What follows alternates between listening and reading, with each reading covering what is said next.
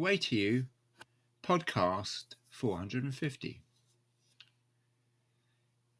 Dealing with emotions. Most of us are on a mi- mission to make our lives more meaningful, richer, and more abundant.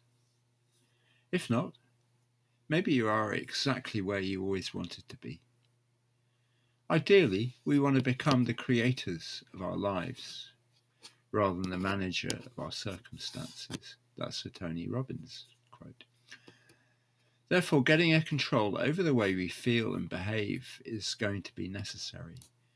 And one of the, the main emotions we need to control is fear. Now, many problem now many people have a problem with fear and walk around with this feeling as a set point almost, whether it is fear of something real that's real or something imagined. And it can ruin lives. Yet if we look closely enough, then often the things we fear turn out to be non events, outcomes which never materialize. No doubt you can actually think of some in your own life. Obviously, something which brings danger is very real and it is necessary to recognize when it is there. But fear of something is not the same thing. It is merely a feeling which could point to a danger later or not. It's anticipation. The feeling is not the event, so to speak. And feeling fear leads to an awful lot of stress. And the reason for this is that in the archaic part of our brains, the amygdala, we have excited this reaction into overdrive. While we used to have this response towards real objects of fear, like a saber toothed tiger appearing in the mouth of our cave, for which we take corresponding action. Nowadays, it's become a reaction to perceived threats, like people talking about us. Obviously, the nature of this threat is different to what it used to be because of the creation of our egos. And what is worse is we do not easily know how to turn it off. So we become constantly bombarded by our fight and flight response to what we are thinking rather than something that is actually happening. So the result is that we live often in a state of constant anxiety, which is not a great place to be, and it's not a, how it should be. One way of looking at fear is to say this fear is false evidence appearing real. Um, if you do that, you may see what I mean. By using this understanding to your advantage, you may be able to get beyond the anxiety and stress reactions which have been in your life plaguing you. Seriously, you owe it to yourself to switch off these reactions for the sake of peace of mind and sanity and ultimately your health because after all, they often point to nothing of any substance whatsoever.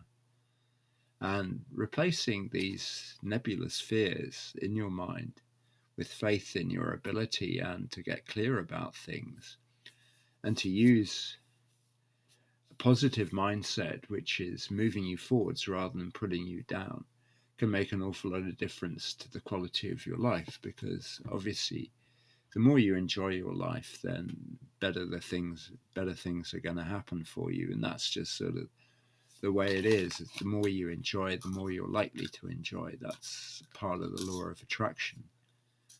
So this can take you to a point where life automatically feels all the more enjoyable because you're not involved in giving energy to concerns which are not even real. And after all, we do want to stay real with ourselves. So, giving in to fear and anxiety can all be avoided because it's just not real, you know? And by getting beyond these feelings, by dealing with them, and there are processes you can do that can actually take you through feeling these fears until you realize basically how messed up it is to feel this much fear inside of you towards things that haven't happened, aren't going to happen, and may never happen. Um, I don't know about you, but I can think of several instances in my life where I've been plagued by um, this feeling of being afraid of whatever it was I saw lurking on the horizon, only to get there and find that actually it's nothing at all. That, you know, if it's fear of a person, then it may be that they're more afraid of me than I am of them. Um, but events, you know, or conversations that you may be thinking you really want to not have that just never come up. And you're never going to get called on this or that for whatever reason because it just doesn't happen like that. And I'm sure you can, you know, and stress is sort of a, a whole level of life that you need to avoid really because it this feeling within you of stress it can lead to serious complaints illnesses and there are certain things that stress us out an awful lot that we need to just keep a hold on take a take a grasp on and just see it for just an imposter into our into our into our feelings that we don't need to have and obviously, the more you are in charge of your own life, the less you're going to feel that stress because the less you're going to feel that you're just being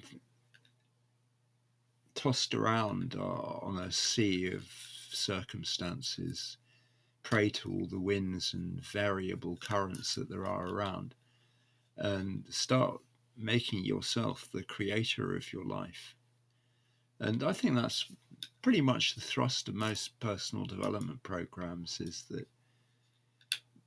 people are trying to become more in charge. People want to be more in charge of their lives. They want to have more control over things.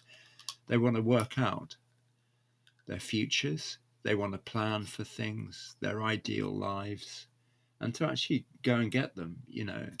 And obviously, one of the main problems people have is financial and there's no getting away from it. The lack of enough wealth wise, lack of abundance wealth wise can actually really screw people's lives up. I know that for myself all too well, as it being a constant problem that it's a, it's, it's a plague really, and getting out of it is a feels wonderful, you know, getting free of that, and it's may well be the number one worst thing that most people go through in life is just lack of financial means, lack of abundance. Um, and obviously, that's not the same as getting over one's fears. Um, but you can control that by getting clear as to what you want in your life and going for it and setting yourself up to succeed, whereas in before you've just been set up to fail. So it's very important to take the emphasis away from things happening to you rather than things happening for you, because that automatically puts you in the box seat and you become the driver rather than the passenger. And then you can determine where you want to go.